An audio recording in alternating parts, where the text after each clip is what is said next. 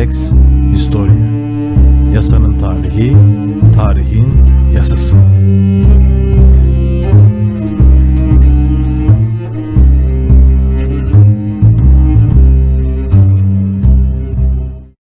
Efendim merhabalar, iyi günler. Lex Historia'nın yeni bir bölümüyle karşınızdayız. Evvelen geçen bölüme göstermiş olduğunuz alakadan ve teveccühten dolayı teşekkürlerimi arz ederek başlamak mecburiyetindeyim.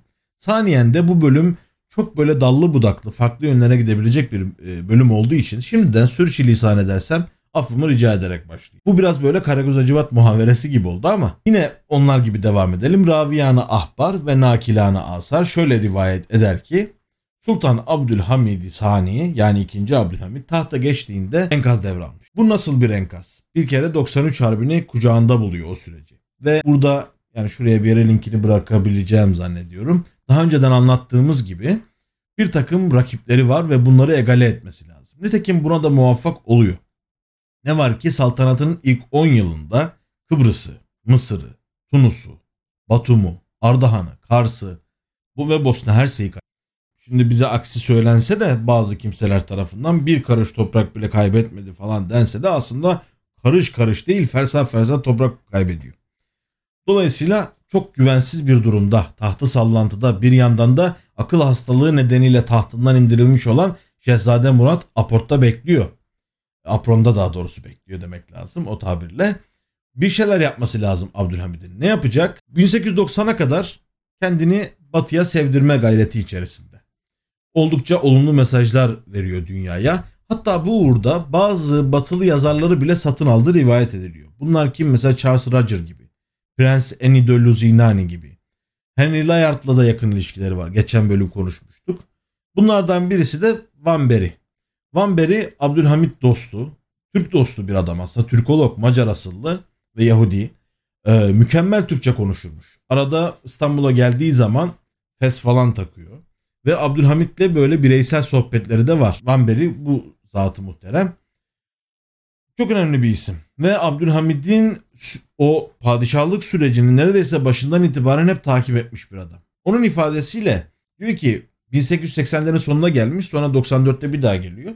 94'te diyor ki padişah tüm dizginleri ele geçirmiş. Sonunda sultan her şeyi kendi içinde eritmiş diyor. Foreign Office'e yazdığı rapor. Bunu nasıl başardı? Esas itibariyle bugünkü mevzumuz biraz buna dair.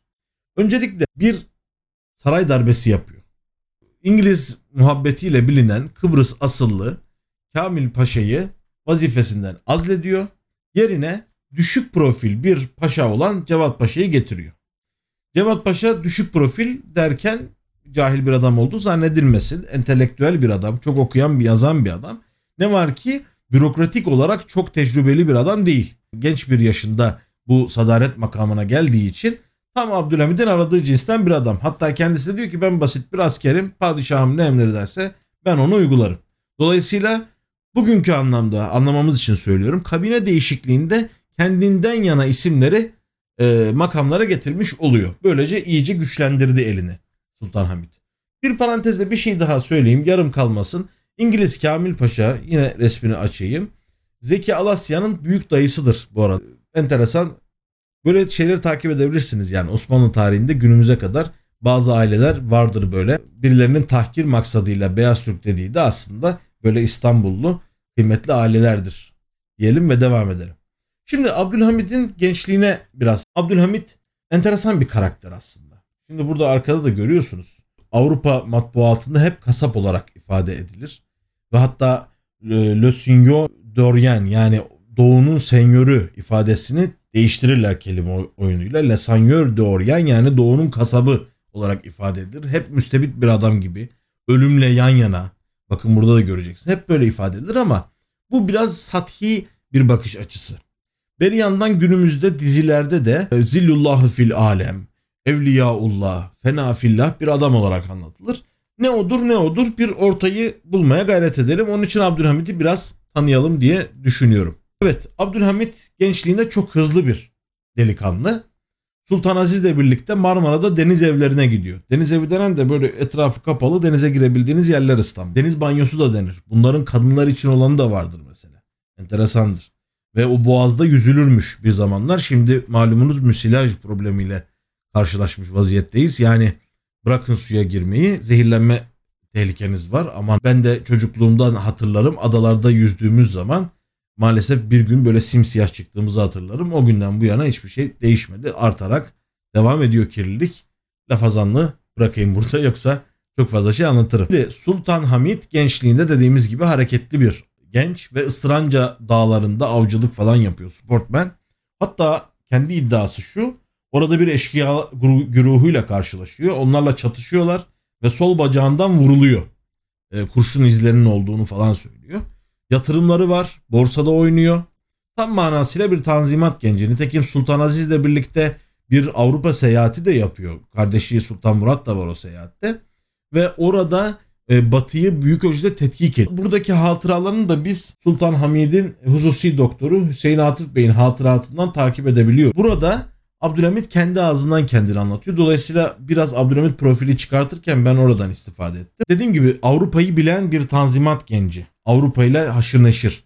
Hatta e, kızı Ayşe Osmanoğlu'nun ifadesiyle arada bir bize piyano çaldırırdı. Kendisi de dinlerdi diyen bir kimse. Yıldız'da bir tiyatro bölümü var diyelim. Bir tiyatrosu var Yıldız'ın ve orada oyunlar izliyor. Batı'dan oyunları takip ediyor. Hatta Fransa'daki tiyatroları da takip ediyormuş. Onu da söyleyeyim. Bir Fransızca hocası varmış. Gittiği zaman Fransız tiyatrolarını izlemiş. Geldiğinde ya eski tadı kalmadı falan gibi muhabbet etmişler. Yani onu da anlatıyor. Bunu Selanik'te şey vesilesiyle söylüyor. Mesire yerlerini görüyor. Aman efendim ne güzel halk familyalarıyla geziyor. Herkes namusuyla dolaşıyor. Fransa'da böyle değildir. Orada da mesire yerlerini gezdik. Neuzubillah herkes çıplaktır. Hatta da evlenme yaşı ileridir. Tedenni etmişlerdir. Yani aşağılıklaşmışlardır gibi böyle bir şeyle başlayıp onu anlatıyor. Neyse lafı dolandır fakat evhamlı bir genç.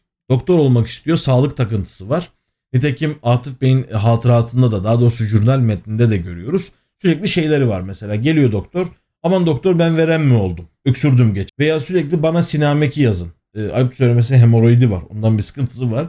Veya koltuğumun altında köpek memesi mi çıktı? Ben çok fenayım. Sürekli bir hastalık hastası. Bunun bir faydası var. İşlete pek düşkün değil. Çünkü ailede bir işlet düşkünlüğü var açıkçası. Kendisi de söylüyor. Babam da diyor yani çok içmekten gitti. Abim de akıl aklını bu şekilde kaybetti. Biraderim de diyor. Aklını çok içmekten kaybetti. Hatta şey diyor. Sultan Murad'ın bugün Marmara Üniversitesi Göztepe kampüsünün olduğu yerde Kurbağalı Deren'de bir köşkü varmış. Burada da Namık Kemal'le Şinasi Beylerle falan böyle işlet meclisleri tertip edermiş ve sohbet meclisleri tertip edermiş. Hatta Fikirtepe adının da bu fikir adamlarının oraya gitmesinden geldiği söylenir. Ne kadar doğru bilemiyoruz tabii ki. O günleri şöyle anlatıyor. Bir flakon biraderimin önünde flakon kadeh demek. Bir flakonda Kemal Bey'in önünde sabaha kadar içerlerdi. Bir defasında ben denk geldim. Kemal Bey biraderimin sebebi felaketi olacaksınız dedim diyor. Hatta kardeşinin Paris gezisinde de içip içip odasına dadandığını anlatıyor. Böyle içermiş kapıyı çalarmış ya, yatağın başına oturmuş. Hamit kalk konuşalım falan diye böyle sabaha kadar meşgul edermiş. Abdülhamit bu taraklarda pek bezi olmayan bir delikanlı. Hatta diyor ki o zamanlar biraderimin af buyurun ördeğine kadar ben baktım. Hani rezil hale geldi orada. Bu hadiseler bu işlet meselesi Abdülhamit'te yer etmiş açıkçası. Dolayısıyla hatıratta yine şey diyor. Gençken birkaç kere içmiştim. Bir gün istikrah ettim. Bana çok kerih geldi. Hoş gelmedi. Ve bilahire tarikata girdim. Tövbe ettim bıraktım. Hoş tabii Şehzade Ertuğrul Osman Rom içerdi gibi bir ifadesi var. E, hatta babama da şöyle derdi. Bak ben bunu içiyorum çünkü bu yasak değildir. Kur'an'a bak orada da şarap diyor. Şekerden yapılan nebiz derler ona. Hanefi fıkhında da onun bahsi geçmiyor dediğini söylüyor. Ama Abdülhamit'in kendisine bakarsak kendi ifadesiyle içmediğini söylüyor. Biz de çok alakadar etmiyor açıkçası. Abdülhamit'in iç, içki içip içmediği. Neyse Sultan Murat'la son görüşmelerinde de adeti olduğu üzere Sultan Murat şart reza diyorlar Osmanlılar bu içkiye. Aslında şartruz adı. E, ve Dilberengiz kal getir getir diyerek sürekli e, bu likörden içtiğini rivayet ediyor Sultan Hamit. Hatta diyor ki elleri kabardı gözleri şişti. Zaten 3 gün sonra da delirdi. Deli kuvveti geldi zapt edemedik falan diye anlatıyor. Bu dolayısıyla bunları yaşadığı için Abdülhamit yine lafı uzattık ama biliyorsunuz bir de çene suyuna çorba vaziyetimiz var. Dolayısıyla uzatıyoruz. Dolayısıyla sağlık bağımlısı. Onu söyleyeyim. Sürekli sabahları mutlaka banyo yapıyor. Maden suları içiyor. Şunu yapıyor bunu yapıyor. Bir yandan dindar da bir adam. Açık konuşmak lazım. Yani böyle aksi de iddia edilse batılı bir adam bile olsa dindar bir adam.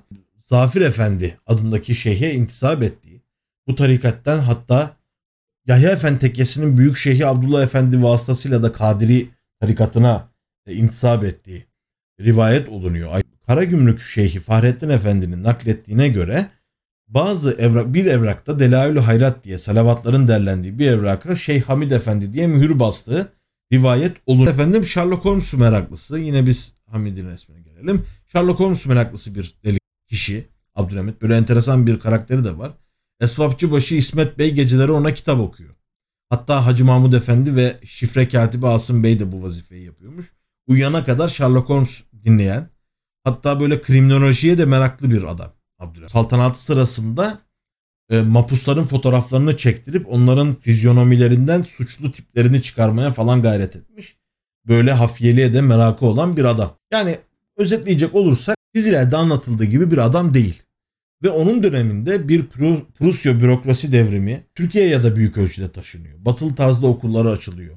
Bunların bazıları Osmanlı tarafından açılan Mektebi Tıbbiye-i Şahane, e, Mektebi Harbiye gibi. Ve bunun haricinde de böyle yabancı okullar, Alyans İsrailit gibi bazı yabancı okullarda, bazı misyoner okulları da açılıyor. Ve bir eğitim seferberliği de açılıyor. Yani bu saltanatın ilk 10 yılı bir reform dönemi. Abdülhamit'in o toparlama süreci diyelim. Bir toparlama vaziyeti var. Ama yaşadığı şeyler onun bu evhamlarını biraz anlattım size nasıl bir kişilik olduğunu tetiklemeye başlıyor. Ve eskiden beri gelen bu evhamlar tetiklendikçe saraya kapanma ihtiyacı hissediyor. Dediğimiz gibi zaten batıda da hakkında menfi bir imaj var. Ve bununla pek mücadele de edemiyor açıkçası. Cemal Reşit Bey'in babası Ahmet Reşit Bey o günleri şöyle anlatıyor. Sultanahmet'in devri saltanatını karartan ve halkı kendisinden soğutan ileri derecede jurnalcilikti. Hafiyecilik ve jurnalcilik bu dönemde adeta bir sanat haline geldi. O sanata salik ve maharete malik olanlar, babaları, anaları, kardeşleri, dostları hakkında bile okuyanı bazen inandıracak tarzda, inandıracak tarzda jurnal verdiklerinden her fert birbirinden şüphelenerek babası evlada, evladın babaya emniyeti kalmadı. Dostlar akrabalarla buluşup görüşmek müşkilleşti. Hakkında jurnal verilip de bir belaya uğramamak için herkes dilsiz oldu. Bakar mısınız döneme yani? Babalar oğullarını satıyor, oğullar babalarını satıyor. Herkes birbirini jurnalleme merakına düşmüş. Yani bugünkü şeyle düşünelim. Herkes Twitter'da emniyet GM diye birbirini etiketliyor. Herkes birbirini jurnalliyor. Muhbir vatandaş üretmiş. Nitekim bu o kadar ileri gitmiş ki Abdülhamit'in bu jurnal meselesi. Bir enteresan bir olay var onun naklettiği. Şehzade Kemalettin Efendi'nin lalası Ahmet Bey'in imamı olan Hafız Emin Efendi Sultan Murad'ın vefatını ilan ederken adamcağız ağlıyor. Yani gayri ihtiyari. Birkaç kişi hemen etrafına geliyor. Bu hadiseyi o Sultan Murad'ın vefatını ilan ettiği meseleyi soruyorlar ona. Lale Bey'in hanesinde çok acıdılar mı bu hadiseye falan diye ağzını arıyorlar. Adamcağız da saf dil aman efendim sabahlara kadar ağladılar diye dökülüyor. Öyle olunca vay Sultan Murad'ın vefatına ağladın diyerek adamcağızı jurnalliyorlar. Böylece bir mu- muhbir vatandaş yapısı oluşuyor Sultanahmet döneminde. Bu gerçekten toplumsal çözülmenin, yozlaşmanın çok kritik bir noktasıdır. Yani tarihin her yerinde hemen hemen gördüğümüz bir noktadır. Vatandaşı muhbir haline getirmek. Ve vatandaşın birbirini ihbar etmesini sağlamak. Bakın suç meselesinde bir suça şahit olursanız yani cürmü meşhut halinde elbette gidersiniz. Onu makamlara ifade edersiniz. Polisi ararsınız. Mekan müsaitse jandarmayı ararsınız vesaire. Buna kimse bir şey diyemez. Ama sırf iktidara muhalif diye ya da bir menfaatinize aykırı gitti diye birini ihbar etmek yani birinin görüşlerinden ve söylemlerinden dolayı birini ihbar etmek büyük bir ahlaksızlıktır. Maalesef o toplumda da böyle bir ahlaksızlık e, ortamı doğmuş oluyor. Yani oradaki iktidarın hatalı eylemleri bu ortamı doğuruyor.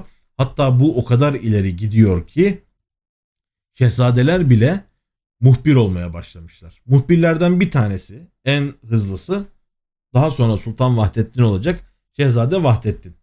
Onun da bilhassa kardeşleri ve kuzenlerine ilişkin ihbarları var. Zaten aslında muhbirliğin ve jurnal işinin, jurnalciliğin başlangıcı şöyledir. Sultan Murad'ın etrafını sürekli kolaçan etmeyle başlar. Aman bir daha tahta gelir mi diye. Ve diğer bütün hanedana yayılır sonra bütün vatandaşlara ilişkin bir şey haline gelir. Dolayısıyla Vahdettin de bu sürecin içerisinde Süleyman Kani İrtem'in Saray ve Babali'nin İç Yüzü Akşam Gazetesi'nde yayınlanmış bir makalesi vardır. Oradan da onu takip edebiliyoruz. Şehzade Reşad'ı bilhassa çünkü veliahtı saltanat olduğu için onu sürekli ihbar ediyormuş. Bak zannediyorum yanlış hatırlamıyor ise Murat Bardakçı'nın kitabında vardı. Abdülmecid Efendi'yi de Temps gazetesi okuyor bu. Yabancı gazeteler okuyor diye jurnalliyor. E, Vahdettin öyle enteresan huyları varmış. Yine burada Vahdettin'i görüyoruz. Şöyle gelelim. Halife Abdülmecid ve Sultan Reşad'ı da görüyorsunuz. Öyle bir noktaya geliyor ki jurnal meselesi. Dediğim gibi bazı isimleri kullanmak zorunda kalıyor Abdülhamit. Bunlardan bir tanesi Beşiktaş muhafızı Hasan Paşa. 7-8 Hasan Paşa da olarak bilin. Paşa'nın resmi de burada. Bu Ali Suavi'yi öldüren şahıstır. Dolayısıyla muteber bir kimsedir padişah için. Ve bir takım hafiyeler dediğim gibi bunların arasında 7-8 Hasan Paşa da var. O da hafiyelik işiyle uğraşıyor. Resimde gördüğünüz Ser Hafiye Ahmet Celalettin. Selim Paşa, Selim Melhame Paşa daha doğrusu. Ve Mehmet Çerkes Paşa. Bunlar yani o noktaya geliyor ki Sultan Reşad'ın Beyoğlu'ndaki terzisi Vidoviç diye bir terzisi varmış. Onun dükkanına gidenleri bile rapor ediyorlar. Şu gitti bu gitti. Yani bunlar aman Sultan Reşad'la bir yerde Sultan Reşad'ın bir adamıyla tesadüf ederler. Hükümet aleyhinde bir şeyler konuşurlar diye böyle bir evham doğuyor. Bunu da Sultan Reşad güzel bir şekilde kullanmış. O zamanki adı Şehzade Reşad Efendi. Etrafındaki adamları başka yere vazifeye göndermesin diye yalandan jurnaller veriyormuş saraya. Onlar işte terfi etmesinler diye adamları kötülüyormuş. Hatta bir gün enteresan bir olay oluyor. Tütüncü başına tütün getiriyor e, padişaha hediye etmek üzere. Kulağına eğilip diyor ki bu tütünlere mühür koymana gerek yok. Şimdi tütüncü başı zaten Sultanahmet'in korkusundan titremeye başlıyor. Aman efendim emri hümayun mucibince mühürleyeceğiz elbette diye bağırmaya başlıyor. Bu hale Sultanahmet bile gülmüş yani. İsmail Hakkı Uzun Çarşılı İsmail Sahip Sencer'in yanında çalışırken o zaman kütüphanede Bursalı Mehmet Tahir Bey oraya geliyor. Jurnalleri Tetkik Komisyonu'nda. O dönemde ikinci meşrutiyet dönemi bu. Bir gün yarıda bırakıyor jurnalleri incelemeyi kenara atıyor. Ve ne oldu efendim niye bitirmediniz diye soruyor e, İsmail Hakkı Uzun Çarşılı. Diyor ki hürmet ettiğim falanca zatın jurnaline rast geldim. Sonra biraz daha devam edersem memlekette selam vereceğim, yüzüne bakacağım adam kalmayacak diye ben bu işi bıraktım diyor. Yani o derece herkesin vatandaşın buna dahil olduğu bir süreç bu jurnalcilik. Daha da üzücü bir şey var. Dönemin Mahmut Kemal İnal vardır. Bizim hem tarihimiz hem kültürümüz için önemli bir isimdir. Onun pederi aileleri yani babaları Mühürdar Emin Paşa hakkında bir jurnal varmış. Bu jurnaller de Cevher Ağa'nın elinden geçiyor harem ağalarından gösteriyor. İbn Emin'i çağırıp bak sizin aileniz hakkında jurnal gelmiş diye. Bir bakıyor ki jurnali veren adam sabah akşam evlerine gelen e, o haneden yemek yiyen bir kimse. Bu noktaya kadar geliniyor. Hatta bir parantez açıp söyleyeyim bu Cevher Ağa meşrutiyetin ilanından sonra idam ediliyor, asılıyor. Hızlı bir şekilde. Bunun sebebini de İbnül Emin merhum şöyle diyor. Ahrarı ümmetten yani ümmetin hürlerinden böyle hürriyet hürriyet diye dolaşanlardan nice kimse zamanında muhbir oldu. Bunları ifşa eder diye adamcağızı ebediyen susturdular diyor. Hakikaten de bu bir vakadır yani. Bu hürriyet kahramanı geçirenler o dönemde hükümete jurnal verip durmuşlar. Tabi 1890'larda bir hadise daha oluyor. Abdülhamit'in saltanatını güçlendirecek. O da Sicilli Ahval Komisyonu meselesi. Bu Sicilli Ahval kayıtları tutuluyor yani sicilleri tutuluyor. Burada da paşalar hakkında malumatlar var. Böylece Abdülhamit bütün paşalar hakkında şahsi dosyalara sahip oluyor. Dolayısıyla e, paşa profili oluşturuyor kendince. Yani iktidarın her kademesine kendi beğeneceği işine yarayacak adamları getirmeye başlıyor. Mesela Taşra'da sorun çıkartan biri mi var? Hemen getiriyor, taltif ediyor. Her tarafına nişanlar takıyor. Zaten nişan sayısı da çok artmıştır o dönemde. Adamı nişana boğuyor. İsminin sonuna, sonuna da paşayı ekliyor. Böylece şerrinden emin oluyor adam. Zaten 1890'lardan sonra onun böyle her şeye bu kadar dallanıp budaklanmasının sebebi her yere kendi kadrolarını bu şekilde geçirmesi. Yani sıfırdan Abdülhamit sayesinde e, adam olmuş tabiri caizse yani kaba tabirle söylüyorum. İnsanlar bunlar. Ve o noktaya geliyor ki Abdülhamit'in bu alışkanlığı kabadayıları da paşa yapmak mecburiyetinde kalıyor. Bu resimde görmüş olduğunuz baba yiğitler Osmanlı döneminden bir kahvaneden bir kare. Şimdi Osmanlı'da bir İstanbul'da daha doğrusu pek çok yerde de vardı. Yani bilhassa İstanbul'un ki meşhurdur tabii ki. Bir kabadayılık mevzu var. Lumbacılar gibi bazı meslek erbabı da özellikle bu kabadayılık işine giriyorlar. Nitekim bunlar nedir? Mahallenin abisi, babası. Bazı yerlerden haraç yiyor bunlar. Ve e, bilek gücüyle, bıçak gücüyle, saldırma gücüyle hareket etmeleriyle meşhurlar. Hatta Refi Cevat Ulunay'ın Sayılı Fırtınalar. Bunu mutlaka okumanızı tavsiye ederim. Şöyle göstereyim. Sayılı Fırtınaların giriş kısmında e, ifade ettiği bir hadise var.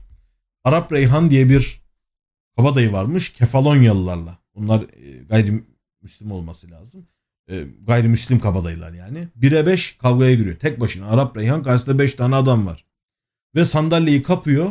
Bunlarla mücadele ediyor. Yeniyor da yani. 5 tane adamı yere seriyor. Ondan sonra arkadaşlar ondan birkaç hafta konuşmuyor. Sebep de şu. Tokadın bu gavurlara kafi değil miydi ki sandalye kullandın? Sana yakıştı mı Arap Reyhan diye adamdan konuşmamışlar. Nitekim böyle bir hani bir kültür var İstanbul'da. Hatırlayacak olursanız geçen bölümde de İtalya'da da öyle bir kültürün zaten derinden geldiğini ifade etmiştik. Şimdi bunlar sarayın himayesine girmeye başlıyorlar. Sarayın himayesine girmeye başlayınca da istismarlar başlıyor. Aslında yani çok ileri bir okuma olacak ama belki e, Türkiye'deki mafya tarihinin, mafyalığın başlama tarihinin bu tarihler olabileceği kanaatindeyim ben. Çünkü mafya dediğimiz nedir? Devlete sırtını dayayarak iş yapan ve o bitirimlik bilek kuvveti yerine adamlarına, politikadaki güçlerine, kendini koruyan insanlara güvenen adamdır mafya. Nitekim bu dönemde Osmanlı tarihinin enteresan vakalarından biriyle karşılaşıyoruz. O dönemin İstanbul'unun namlı kabadayıları hızla paşalık mertebesine yükselmeye başlıyorlar. Bu furyanın ilk örneklerinden biri 1896'da direkler arasında Çerkez Mehmet'i öldüren Arap Abdullah Paşa. Gayrimeşru aleminde Abu ya da Abdo olarak bilinen bu kabadayı, namlı kabadayı bir anda Arap Abdullah Paşa Hazretleri olu veriyor. Bunun gibi mesela Debreli kaldırımcı Arnavutlardan Tahir Paşa'da Şehriyarı Sertüfengi, Sertüfengi Şehriyar Arnavut Tahir Paşa oluyor. Yani ne demek? Baş tüfekçisi, padişahın baş tüfekçisi. Mahiyeti Seniye tüfengi bölüğünün başına geçiyor. Bu da o dönemin koruma ordusu diyelim. Padişahın koruma ordusu diyelim. Ve devriye noktaları belli sarayın içerisinde çok titiz bir şekilde hazırlanıyor ve sayıları arttırılıyor. Yetmiyor Abdülhamit bir gece Esvapçıbaşı İsmet kendisine kitap okurken Karakeçili aşiretinin farkına varıyor. Bunların çok cesur, metin, kuvvetli kimseler olduklarını öğreniyor. Ve ordusundaki Karakeçili aşiretine mensup erleri bir araya getirip bir er Ertuğrul alayı oluşturuyor. Ve bu Ertuğrul alayına da akrabalarım, hemşehrilerim diye hep hitap etmiştir sonuna kadar ve bunlarla da kendi koruma durumunu, kendisinin fiziki olarak korunma durumunu arttırıyor. Bu kabadayı paşalardan çok enteresan e, tiyatro oyunlarına, şiirlere, romanlara konu olmuş birisi daha var o da Fehim Paşa. Fehim Paşa gerçekten canavar diyebileceğimiz bir adam. Hemen şurada resmini göstereyim. Bu tırnak içinde mendebur beyefendi zaptiye teşkilatını ele geçirdi. Hep bu esvapçıbaşı İsmet Bey diyoruz ya işte onun oğlu. Düşünün saraydan çıkmış bir adam bu güçle öyle bir şımarıyor ki kabadayı oluyor. Nitekim biz onunla ilgili bilgileri yine Refi Cevat Ulunay'dan, Muhtar Alus'tan alabiliriz. Ama başka bir kaynağa bakalım. Enteresan bir şeye denk geldim. Dorina New adında bir İngiliz buraya bir diplomatik ateşenin kızı olarak geliyor. Kandilli'de bugün hala var olan Edip Efendi yalısında kalırmış ve Fehim Paşa'nın takıldığı yerler bunlar. Küçük Kasran'a doğru bugünün tabiriyle akıyor Fehim Paşa. Beykoz'da takılıyor. Belki Çengelköy'de börek yiyor vesaire. E, böyle bir e, hayatı var ve o yüzden Dorina Hanım hep buna rast gelmiş Fehim Paşa'ya. Onunla ilgili hatıratını paylaşmış. Mesela şunu söylüyor. Sarı arabasını görünce halk panik içinde sağa sola kaçışırdı. Hani bize tebelleş olmasın diye. Haremi padişahtan daha büyüktü diyor. Çünkü beğendiği kıza peşine takılıyor. Askıntı oluyor. E koca paşa bir şey diyemezsin. Evinin önüne gidiyormuş kızın. Ve diyormuş ki bu kızı benim haremime dahil edeceksiniz. E kızın babası kızı vermese olmaz. Verse olmaz. Zor durumda kalıyor insanlar tabii. Ve çoğu kadına da el koyuyor yani. Ayrıca mallara da el koyuyor. Mesela diyor ki şu kadar bana haraç vereceksin ya da şuradaki konağı bana vereceksin. Vermedi mi? Hemen adamı jurnalliyor. E koskoca Fehim Paşa jurnallemiş. Muteber kabul edilip adam sürgüne gönderiliyor ya da hapse gönderiliyor. Malına el konuyor. Fehim Paşa'ya da deniyor ki bu muzır adamı ifşa ettiği için te- seni tebrik ederiz. Buyur bu bütün malları senindir. Müsaade edilen malları senindir. Böyle acayip bir dönem. Hatta bir gün Beyoğlu Bristol Oteli'nin önünden geçerken bir kalabalık görüyor Dorina Hanım ve ne oluyor diye soruyor yanındakilere. Burada bir kahveci vardı. Fehim Paşa bunun haracını yemek istedi. Vermeyince kahvesini kapattı adam feryat ediyor diyorlar. Yine değişik taktikleri var bu Fehim'in. Arabası giderken bir gün bir bomba sesi duyuluyor. Dorina da orada. Yakınlarında yani. Bir bomba sesi duyuluyor. Fehim Paşa Allah'a şükür ki bu saldırıdan kurtuluyor. Daha sonra da bu saldırının müsebbipleri, müşevvikleri aranıyor. Bir Ermeni vatandaşımız, gariban bir Ermeniye denk geliyorlar. Bu yaptı diyorlar. Oysa adamın alakası yok. Adamın malına el koymak için Fehmi Paşa böyle düzmece bazı saldırılar tertip ed- ettirirmiş kendisine. İşte bana silah attı, bana bomba attı, dinamit attı vesaire gibi. Fakat bir gün baltayı taşa vuruyor Fehim Paşa. O olayda aslında bu kadar insana zulmetmesi değil. Bu da çok üzücü bir şey tabii ki. Alman uyruklu biriyle nişanlı olan Tom adında bir kızcağız var. Bu kız sütçülükle uğraşıyor. Buna askıntı oluyor. Babasını da haraca bağlamaya çalışıyor. Almanların dikkatini çekiyor. Bir de bu sırada gümrük işlerinin de e, o trafiğe de el koymuş. Bütün para akışı elinde.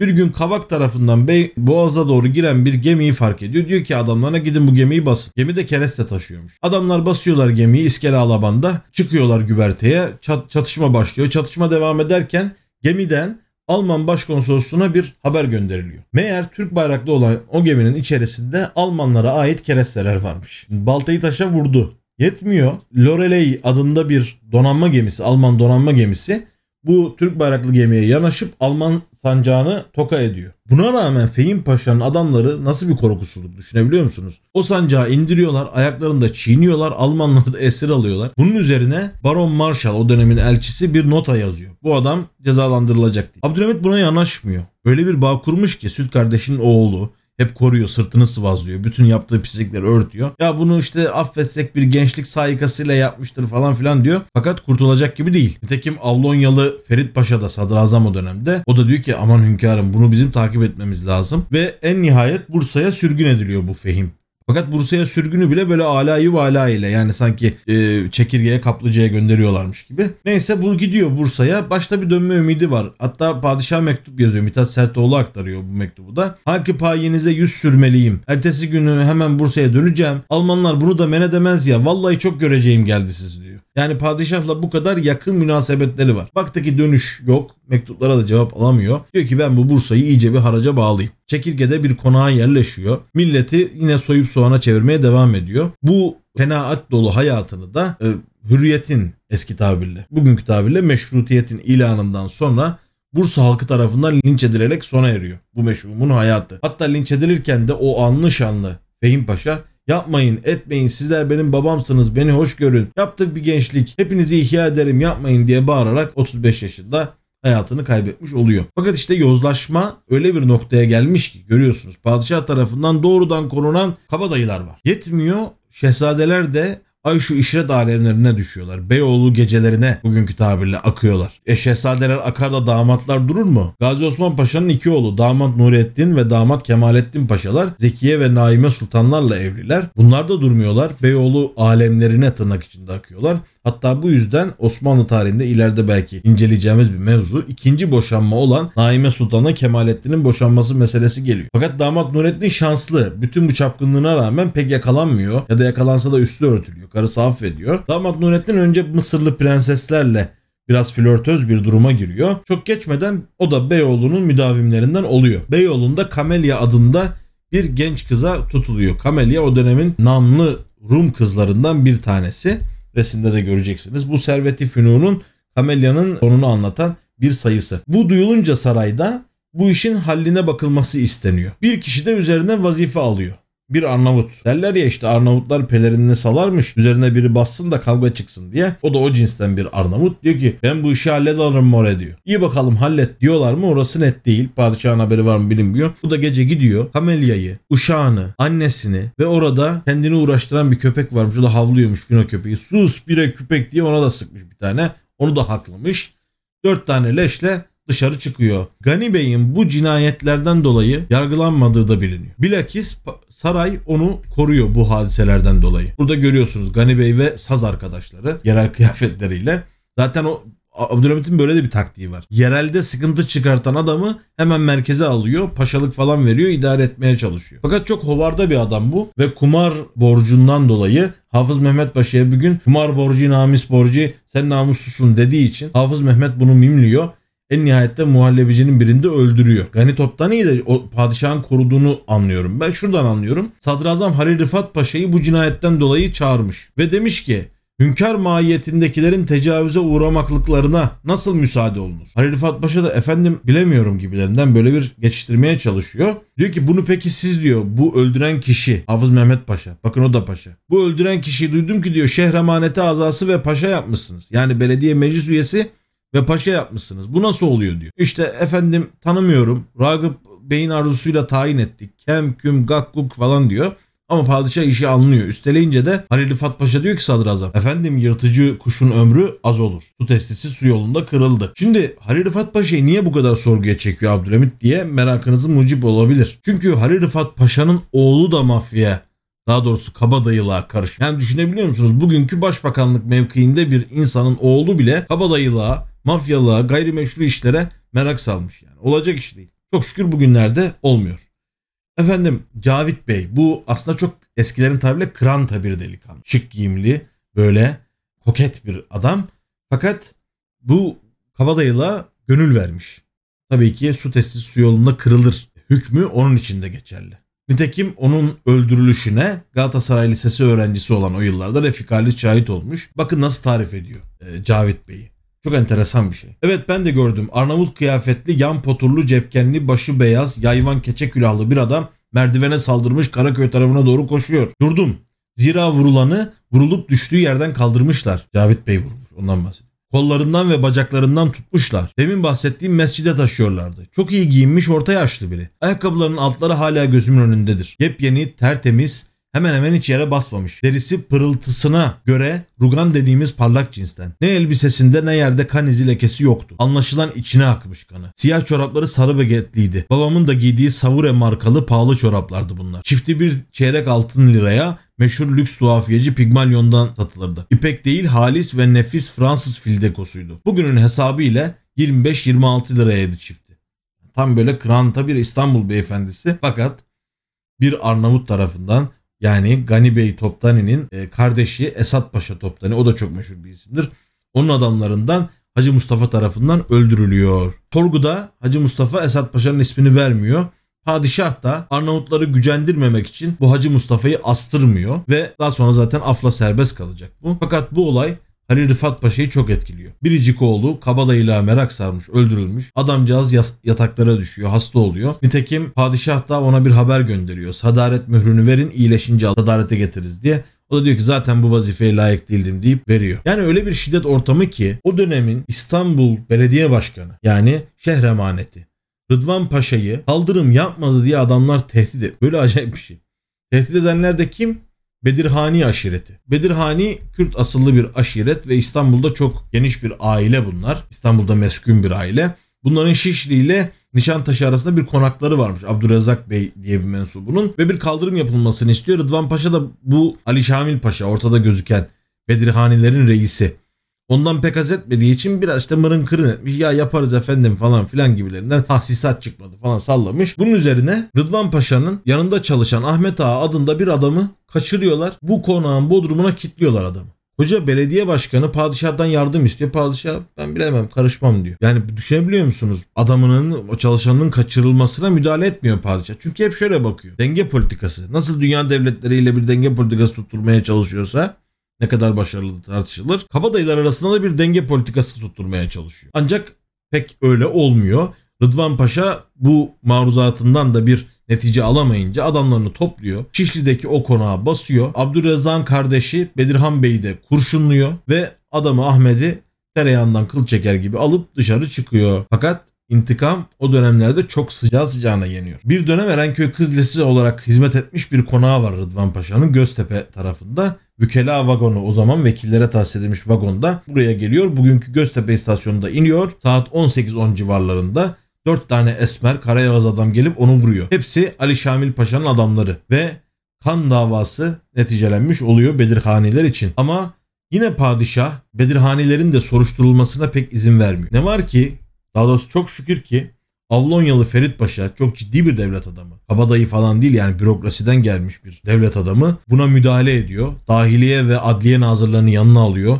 Efendim diyor koskoca belediye başkanı vurmuş insanları da siz yargılamazsanız bu ülkede emniyet kalmaz. Mecbur padişah onları yargılıyor ve sürgüne gönderiyor. Zaten bu Bedirhanilerin reisi Ali Şamil de sürgünden geri dönemeden vefat ediyor. Gördüğünüz üzere bir şiddet, jurnalcilik ve espiyonaj yani çok kötü bir siyasi iklim var. Mesela sansür de bunun yanına geliyor. Buna ayrı bir bölüm ayırmayı düşünüyorum bir gün fırsat olursa. Murat Efendi'nin isminden rahatsız olunduğu için Murat yerine Mirat veya Neşet, Hamit yerine Hamit, Yıldız yerine Yaldız falan yazılıyor bazı evraklarda. Reşadetli diye bir hitap şekli vardır Osmanlı'da. Reşadetli filanca efendi dersin. Ancak Ahmet Muhittin Efendi'nin jurnaliyle bu da değiştiriliyor. Vehametli, saadetli falan diye. Çünkü Reşadetli Veliaht Reşad Efendi'yi mi kastediyorsunuz? Bu noktaya geliyor. Veya tekkelerin o dönem şeyhlerine postnişin denir. Posta oturmak, halife postu mu? Acaba bunlar hilafetle alakalı bir şey olabilir mi? Gibilerinden bunu da yasaklıyorlar. Seccaden için olsun diye düzeltiyorlar. Bunun üzerine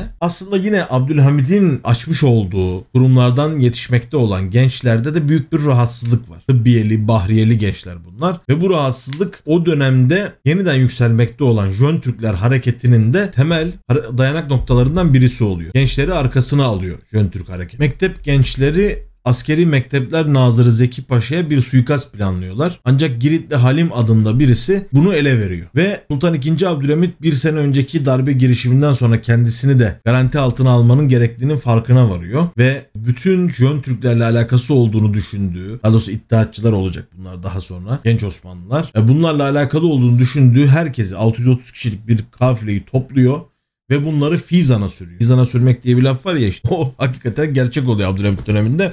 Trablusgarp adeta Osmanlı aydınlarının toplandığı bir yer ya da Osmanlı suçlularının toplandığı bir yer haline geliyor. Nitekim bu Fizan sürgününe çok enteresan bir isim de dahil olmuş. O da Bedevi Şeyhi Naili Efendi. Resmini şöyle sizlere göstereyim. Bedevi Şeyhi Naili Efendi bu Jön Türk hareketine çok destek veren bir zat, zatı muhterem. Ve onun evinde de çok toplantılar yapmış bu gençler. E, tevkif edilmiş Yıldız'da 10 gün, Beşiktaş Karakolu'nda da 15 gün işkenceye maruz kalmış. Ailesiyle birlikte Trablusgarp'a sürülmüş ve burada Urfelle denen bir mevkiye yerleşmiş. Yani o dönem Abdülhamid'in sert uygulamalarından kimse kaçamıyor bunu anlatmaya çalışıyor. Öyle ki yanlış hatırlamıyorsam yine Sandıklı Dergahı Şeyhi Hüsnü Efendi bir beladan bin bela icat eden hain Yezid. Ademiyet, milkü millet, düşmanı Abdülhamid diye şiirler yazıyor. Yani hani toplumun dindar kesiminden de rahatsız olan var. Mesela Mehmet Akif gibi isimler de rahatsız. Öyle ki padişah bir gün gördüğünde istifra etmiş derler yüzünü gördüğünde. Yani toplumun tek bir kesimini değil pek çok kişiyi Ahmet Rızalar var, Doktor Nazımlar var, Halil Ganemler var, Mizancı Muratlar var, Sami Paşazade Sezai gibi asilzadeler var, paşazadeler var, Bahattin Doktor Bahattin Şakir gibi isimler var. Çok renkli hatta Ermeniler de var bunun içerisinde. Çok renkli bir topluluk olduğunu görüyoruz o dönemde Jön Türklerin. Ve aslında toplumsal muhalefetin bir araya gelmesi ve bu baskı ortamından kurtulma gayreti. Bu gayretler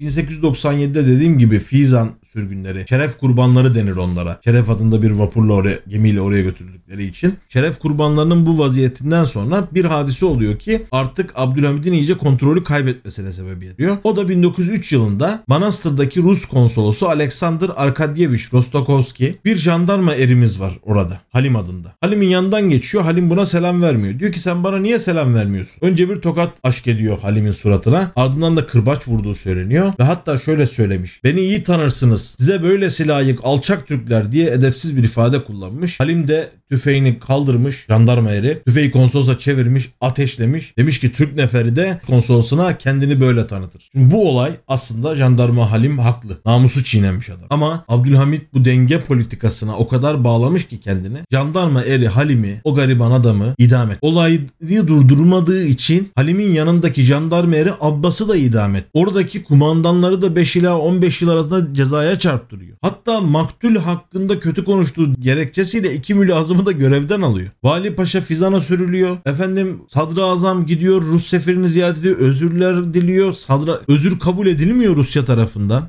Bakın burada da Halim'in, jandarma eri Halim'in idama götürülüş sahnesidir bu da. Çok acıklı bir hadise yani. Ben bunu anlatırken bile hakikaten tüylerim diken diken oluyor. Yani ve Çar'dan da özür dileniyor. Yetmiyor. Hızlı yargılanacağı söyleniyor. Maktulün ailesine 400 bin frank veriliyor. Ve netice itibariyle, itibariyle hem Türk milletinin hem de Osmanlı milletinin onurunu kıran bir hadise oluyor. Bu da kopma noktalarından birisidir. Yani 31 Mart vakasına doğru giderken yaşanan hadiselerden bir tanesidir. Burada da Rostokovski adı verilen Mendebur'un e, anıt mezarını görüyorsunuz. İkinci Dünya Savaşı'ndan sonra tahrip edilmiş. Bugün hala Bitola'da yani Manastır'da duruyor. Bu arada tabi bakın burada da yine Rostokovski adı verilen Mendebur'un cenaze alayını görüyorsunuz bir tabir vardır ya eskiler kullanır. İla cehennemi zümeradi. Neyse efendim. Burada da Yıldız e, Camii'ni görüyorsunuz. Selamlı gidiliyor. Yıldız Camii'nde padişah e, namazını kılarken Ermeni çeteciler Ermeni Devrimci Federasyonu adında bir örgüt Abdülhamit'i öldürmeyi planlıyor. Ve bir atlı arabayla 120 kilo miktarında patlayıcı yerleştirerek padişahın cuma selamlığından sonra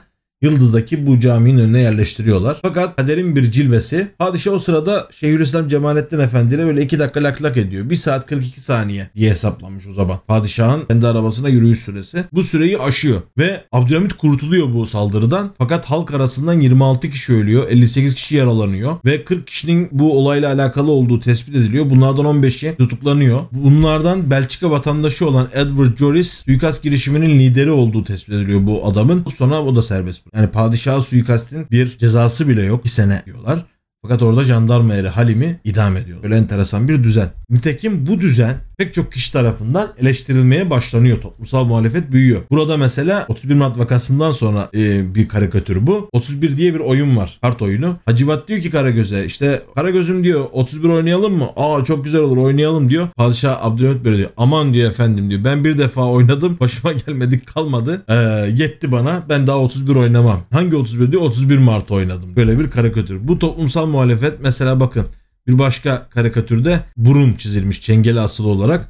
Bu burun kime ait olduğunu tahmin edersiniz. Yine bir başka yine 31 Mart'ta giderken peki gidiyorum ama pek de kovmaya benzemiyor şeklinde Enver Paşa'nın Abdülhamit'i kovduğu bir görsel. Yine o dönemin meşhur hiciv şairlerinden Neyzen Tevfik Onunla ilgili bir şiir yazıyor Abdülhamit'le ilgili. Diyor ki kalayı asara zulme verdim istihkamı tam. Ettim istibdad ile tarihe ibkayınam. Öyle tarsin eyledim olsa cihan ziru zeber. Attığım üssi mezalim haşredek eyler devam. Ne diyor? Zulüm kalesinin güçlendirdim ve onu baskıyla adını sonsuza dek yaşatacak hale getirdim. Öyle onu güçlendirdim ki bütün cihan ziru zeber olsa o kurduğum üssi mezalim yani zulüm üssü, zulüm merkezi haşredek devam eder. Ben o celladım, vatanda açtığım her yarenin İltihabı bir zaman etmez kabulü iltihab. Nerede Cengiz Engizisyon? Nerede Haccacü Gesid? Nerededir Şeddadu Nemrut? Nerededir Adu Samud? Her cihetçe zalimanı dehre ben oldum imam. Yani bütün zamanların zalimlerine ben imam oldum. Ben ölürsem mülki millet bitmeden volkan gibi kar-ı lahdimden tutar eflaka dudi intikam. Ben diyor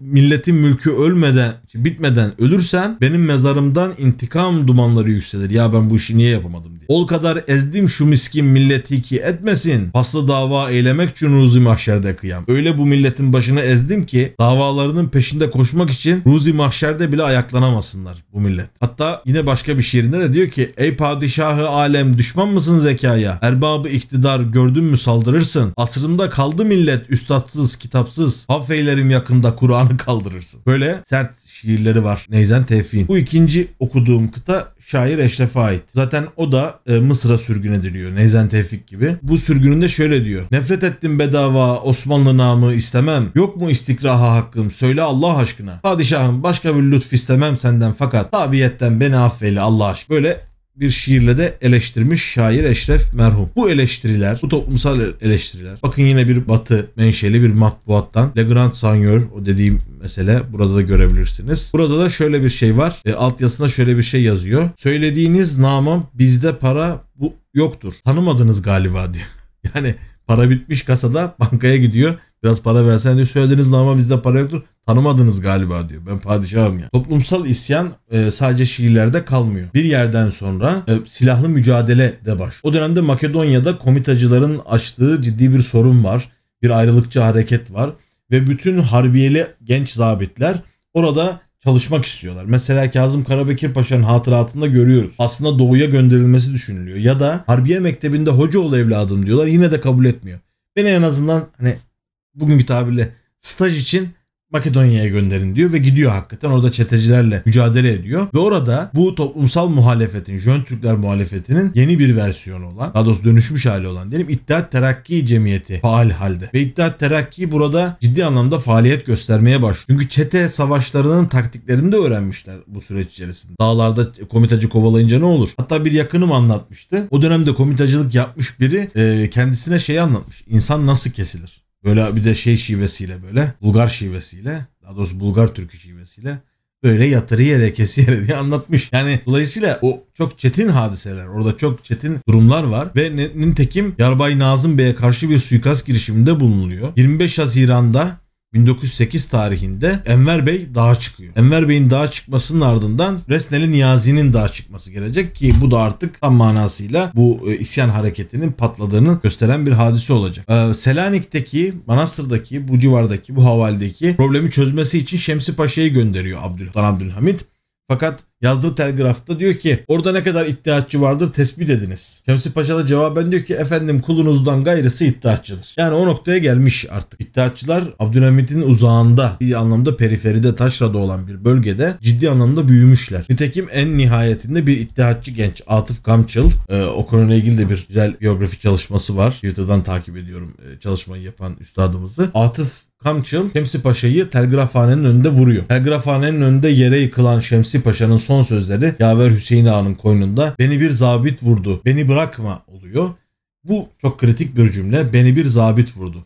Halasker zabitan na kadar gidecek olan süreç burada başlıyor ve zabitler Abdülhamit iktidarını sıkıştırıyorlar. Çünkü artık onlar da çeteci ve komitacı mücadelenin içerisine girmişler. Bu dediğim gibi çok bir anlamda çok uluslu, çok farklı unsurlardan, bileşenlerden oluşan bir e, sosyal muhalefet. Dolayısıyla buna karşı Abdülhamit direnemiyor ve ikinci meşrutiyeti ilan ediyor. Biz bunun teferruatına girmeyeceğiz ama ikinci meşrutiyet döneminde o çok kısa periyot içerisinde hürriyet ilan olunmuş oluyor ve bir takım cinayetler peş peşe geliyor. Ve bir yerden sonra iktidar göya belirli paşalar tarafından yönetiliyor ama arkada Ricali Gayb denen İttihat Terakki'nin yönetim kadrosu var. Ricali Gayb da tasavvuftan alınma bir tabir. Yani gayb erenleri, üçler yediler 40'lar denir ya işte alemi yöneten rical e, anlamında. Onlar da işte saltanatı İstanbul'u yöneten rical, gizli komitanın adamları. Ve e, bu komita ile ilişkilendirilen bir cinayet var. İttihat Terakki ile ilişkilendirilen bir cinayet var. O da resim altı yazısında şehidi muhterem Hasan Fehmi Bey'in son resmidir yazıyor merak edenler için. O da gazeteci Hasan Fehmi'nin öldürülmesi. Hasan Fehmi biraz muhalif görüşleriyle belki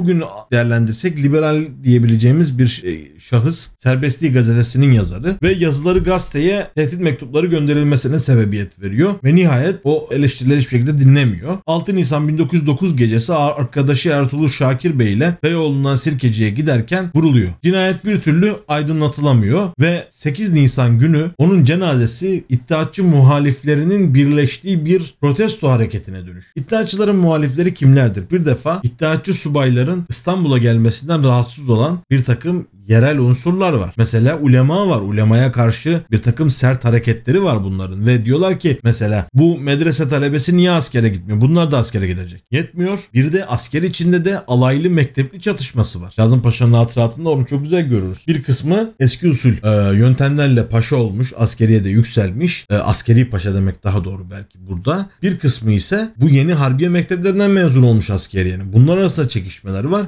ve bu çekişme ortamı bir sokak hareketini beraberinde getiriyor. Burada aslında o günkü tabirle irtica hareketi oluyor. Derviş Vahdeti adı verilen bu şahsın önderliğinde bu hadise gelişiyor ve meclis binası işgal ediliyor. Adliye Nazırı Nazım Paşa'yı İttihatçı Ahmet Rıza Bey'e benzediği için Lazkiye Milletvekili Aslan Bey de Maliyeci Hüseyin Cahit Bey zannederek öldürüyorlar. Bahriye Nazırı Rıza Paşa'yı da ağır bir şekilde yaralıyorlar. Milletvekillerini öldürüyorlar. Şurayı Ümmet ve Tanin gazetelerini basıyorlar ve kabine istifa etmek zorunda kalıyor ve Tevfik Paşa kabinesi. Genel bir af ilan ediliyor. Cinayetler durmuyor. Bazı subaylar öldürülüyor. Şerif Sadık Paşa, Katibi Esat Bey, Süvari Teğmeni Selahattin Mümtaz, Üsteğmen Yusuf Nurettin. Böylece İstanbul içinde bir kaos ortamı oluşuyor. Yollarda insanlar küçük gruplar halinde silah atıyorlar ve kendaht ediyorlar. Türk kadınlarının Beyoğlu'na çıkmasına engel oluyorlar. Frenk gömleği giyen kimseleri tartaklamaya başlıyorlar. Asar-ı Şevket zırhlısı deniz binbaşılarından Ali Kabuli Bey'i bu en acayibi yani en acayip cinayet bu. Kendi gemisinin tayfaları sokaklarda sürüyerek Yıldız Sarayı'na götürüp Abdülhamit'in gözleri önünde öldürüyorlar. Abdülhamit'in eli kolu bağlı. İstanbul'da sıkı yönetim netice itibariyle ilan ediliyor ve iddiatçılar e, hareket ordusuyla Selanik'ten gelen hareket ordusu olaya hakim oluyorlar ve bir divanı harp yapılıyor. Tutuklananların ilk sorgulamaları tahkik heyetlerinde gerçekleştiriliyor. Tetkikat heyetleri oluşturuluyor. 70 kişinin idamına, 420 kişinin müebbet hapsine ve 6 aydan başlayan yüzlerce çeşitli hapisler, sürgünler, şunlar bunlar ve bunlara hükmediliyor. İdama mahkum olanların cezaları Beyazıt'ta, Ayasofya'da, Köprübaşı'nda, Kasımpaşa'da dar ağaçları kurularak infaz ediliyor. Ege'den yabancı bir ülkeye kaçmaya çalışan resimdeki Derviş Vahdeti bir ay kadar yargılanıyor. Bir ayın neticesinde Derviş Vahdeti kendini deli gibi bir şey yapıyor. Bu eski madde 46 gibi. Benim akıl sağlığım yerinde değil, benim cezai ehliyetim yok dese de bu dinlenmiyor ve Ayasofya meydanında asılarak idam ediliyor. 31 Mart şehitleri olarak adlandırılan e, iki subay ve 42 askerin cenazesi de abide-i hürriyete yerleştirilmiş oluyor. Efendim bu hadiseyle de Abdülhamit saltanatını, gücünü büsbütün kaybediyor. 31 Mart vakası Abdülhamit saltanatının sonu oluyor. Evet efendim görüldüğü üzere Abdülhamit saltanatı da böylece nihayete eriyor. Abdülhamit'in yaptığı bir takım kritik hatalar var elbette. Bunların başında kabadayı teşkilatını bir derin devlet gibi kullanmaya çalışması. Oysa devletin derini sığ olmamalı.